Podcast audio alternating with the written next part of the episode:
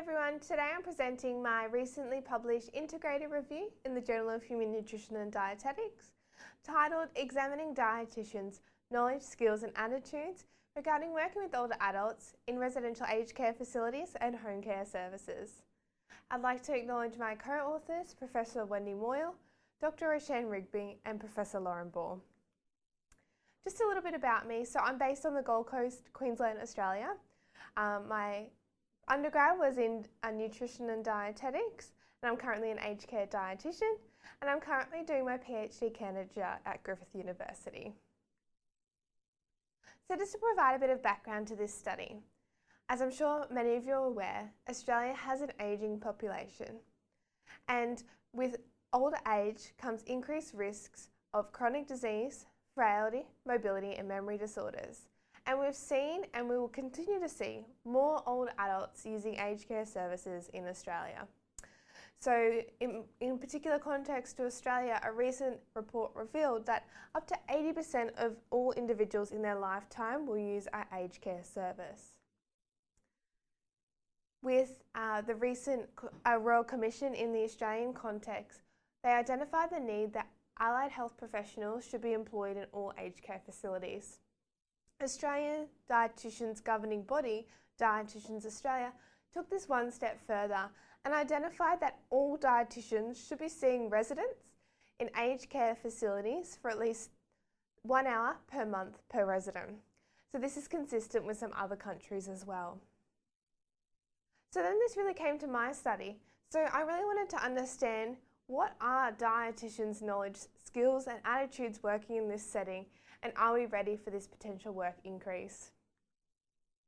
So, therefore, the aim of this review was to synthesise evidence regarding dietitians' knowledge, skills, and attitudes working in aged care services and home care services. So, the inclusion criteria for this study included any dietitian or student dietitian working with older adults in residential aged care facilities or home care services and it had to explore any aspect of knowledge, skills, or attitudes. There was no restriction applied to methodological design, language, geographical location, or year of publication. So, as I mentioned, this uh, integrated review was developed using the updated methodology. It was reported according to Prisma. It was screened and extracted in duplicate using the software Covidence and it was assessed for quality using the Joanna Briggs cross-sectional and qualitative study checklist. And the data was analysed using metasynthesis. So as you can see, we started with just over 8,000 studies and a total of 17 studies were included in this paper.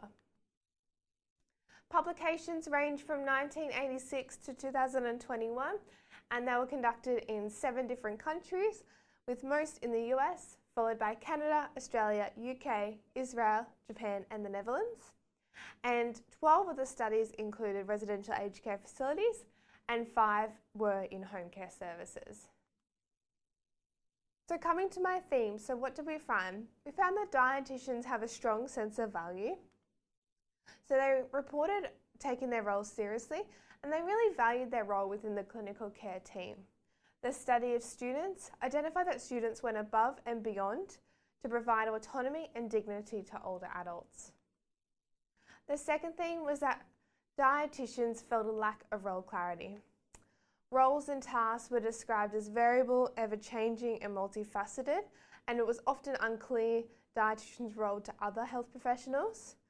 They described their role as self appointed and self directed, and they said spending time with patients was their highest priority, but not always possible. And they rated themselves as dietitians less important compared to how other health professionals rated dietitians. The third thing was that all staff have a role to play in nutrition care. So, dietitians recognise that nutrition is a, de- a team effort, and dietitians are totally ineffective without the nursing team behind them. However, referrals weren't always timely or requested, and dietitians often had to overcome misinformation spread by other health professionals. Dietitians felt that other staff were undertrained and that more training and education is required in nutrition in these settings. The next theme was that dietitians had assumptions and biases about older adults. So, some dietitians had mixed views on whether older adults could actually make wise dietary choices, and others were unsure whether they could change their nutrition habits. Some dietitians described older adults as lovable and fun, which, where others described them as irritable, pitiable, and confused, which is not ideal if you're wanting to work with the older adult population. And the last thing is that dietitians recognise the need to build capacity in the workforce. So, dietitians reported lack of time, funding, and professional development opportunities. 74% of dietitians reported insufficient time within the nursing home. And five studies reported that more job opportunities are needed for dietitians in these settings. They also identified that there was not enough sufficient paid time to monitor their patients effectively. So, in summary, this study found that dietitians have mixed attitudes about working with older adults in residential aged care facilities and home care services. However, it was unable to conclude what are dietitians' skills and knowledge working in this area due to the lack of literature available. It's important to take caution when interpreting these studies' findings due to the low quality studies that were analysed. And where to from here? So, this study identified a number of areas for future research or future considerations. The first one is that we really need to evaluate dietitians' role in aged care. We also want to review the education and training for dietitians. We want to explore practical opportunities for students and also assessing the impact of mandated dietitian hours. Thank you. So that brings me to the end of my presentation. Thank you very much for listening. Uh, as you can see, there's a screenshot of the recently published paper, and the QR code will also link you to that paper. And if you have any questions about the paper or my future research, please contact me.